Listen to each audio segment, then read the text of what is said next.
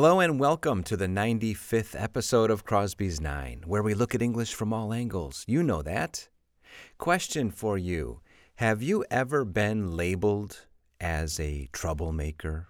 I'm going to repeat that, and if you can, please imitate me. Repeat what I say, imitate me. Have you ever been labeled as a troublemaker? What's the verb in that sentence? Label, to label. What does to label mean? If I ask you, have you ever been labeled as a troublemaker? What does that sentence mean? So we have to look at the verb to label, and we use it with people in this case. To label a person is to name somebody's character or categorize somebody into a particular stereotype.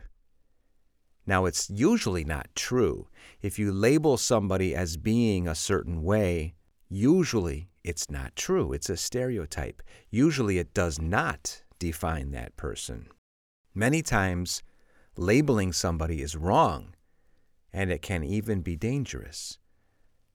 So, back to my original question Have you ever been labeled as a troublemaker? What's a troublemaker? A troublemaker is somebody who makes trouble, a difficult person, somebody who is causing problems. I don't know, maybe you have been labeled as a troublemaker. How do you spell label? L A B E L. Repeat, L A B E L. Now, how do you spell that in the past? There are two ways. Yes, there are two ways to spell it in the past. The American spelling is L A B E L E D. Repeat, please. L A B E L E D. Just a second. Can you say that slower, please? Sure, I will say that slower. L A B E L E D. So in the United States, it has one L. In other words, the second L is by itself. And in the UK, they spell it L A B E L L E D, labeled. Okay, doesn't matter.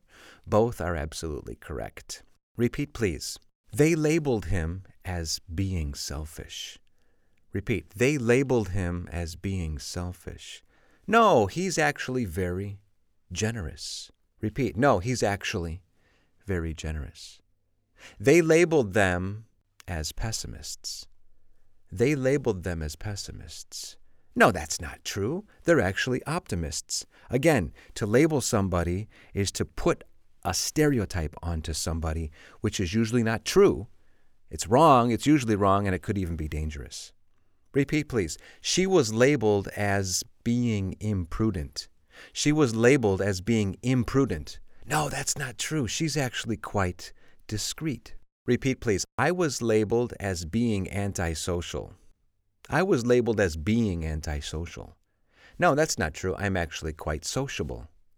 Okay, so a label is like a stereotype that you can place on somebody, but it's usually a negative concept. It's not a good way to try to define someone. Labels. What about private labels? Do you buy private label products? What is a private label? Well, a private label is not a brand name product. In other words, a private label is the quote unquote brand of the supermarket or the department store where you shop. It's not the well known brand, it's not the big brand, it's the private label. And by the way, are private label products always cheaper or less expensive? Probably, right? I think so. I think private label products are usually cheaper or less expensive. But one question there what's the difference between cheaper and less expensive? There is a difference, right? I think so. If something is cheaper, it's probably inferior in terms of quality. That product is cheaper than this one. I would say that that product is probably inferior in terms of quality. It's cheap. It's cheaper. If something is less expensive, it simply means that in terms of money, it costs less. It could be just as good, but it costs less. Please repeat it costs less. Okay, so what about private label products? In my opinion, they are always less expensive, but they are not always cheaper.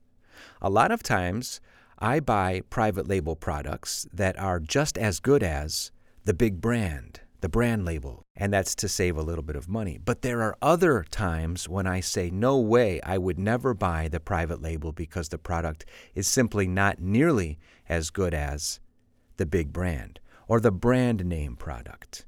Sometimes I think it's worth saving a little extra money and buying the private label product, but I wouldn't sacrifice quality. What do you do? Do you always buy private label products or does it depend? Because a lot of times we discover that the private label products are manufactured by the same manufacturer of brand name products. That's a difficult sentence, or not. Please repeat.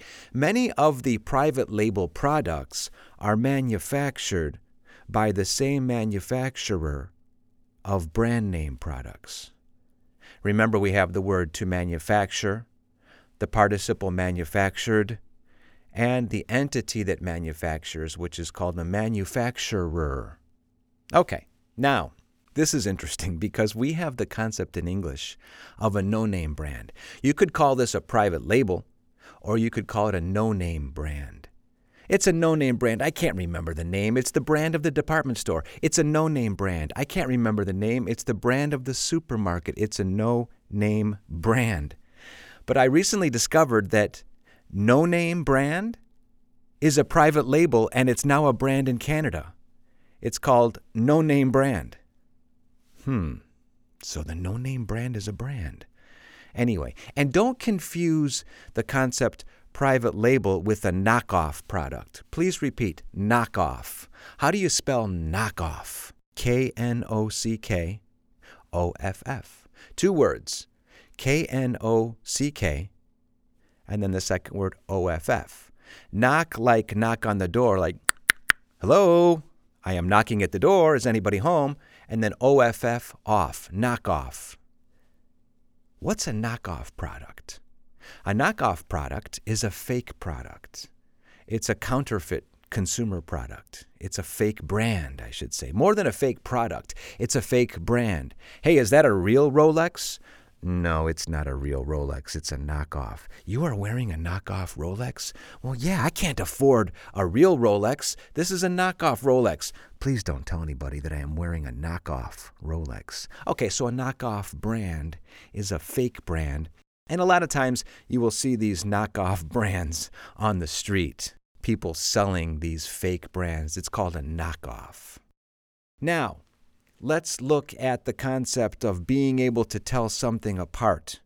Let's see, there's the real brand, and here's the knockoff product. Here's the real product, and here's the fake product. Here's the real product, here's the knockoff product. The real product has a blue dial. Okay, so we are looking at two watches, and we look at the real watch, and the real watch has a blue dial, and the knockoff product has a real dial. And well, the real product has a beautiful stainless steel wristband, and the knockoff product has a beautiful stainless steel wristband, and everything looks the same. I can't tell the difference.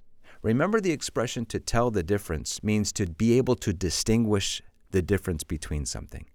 I can't tell the difference between the knockoff product and the real product. I can't tell them apart. They look exactly the same. Well, I would suppose an expert would be able to tell the two apart. Please repeat an expert would be able to tell the two apart. One last question Do you read the labels of products? Do you look at the number of calories the product has, or the amount of fat in the product, or the vitamins and minerals? Or do you look at the manufacturer? Do you read the label of the products that you buy? Let's take 30 seconds or 45 seconds and practice our conditional. Zero conditional. Please repeat. If you consume too many calories, you gain weight. Again, if you consume too many calories, you gain weight. That's the zero conditional. First conditional. If I decrease my fat intake, I'll lose weight. Again, if I decrease my fat intake, I will or I'll lose weight. Second conditional. If I consumed the right amount of vitamins and minerals, I'd feel better. Again, if I consumed the right amount of vitamins and minerals, I would or I'd feel better. And the third conditional if I had read the label, I would have learned that the manufacturer makes premium products. That's it for the 95th episode. Bye bye.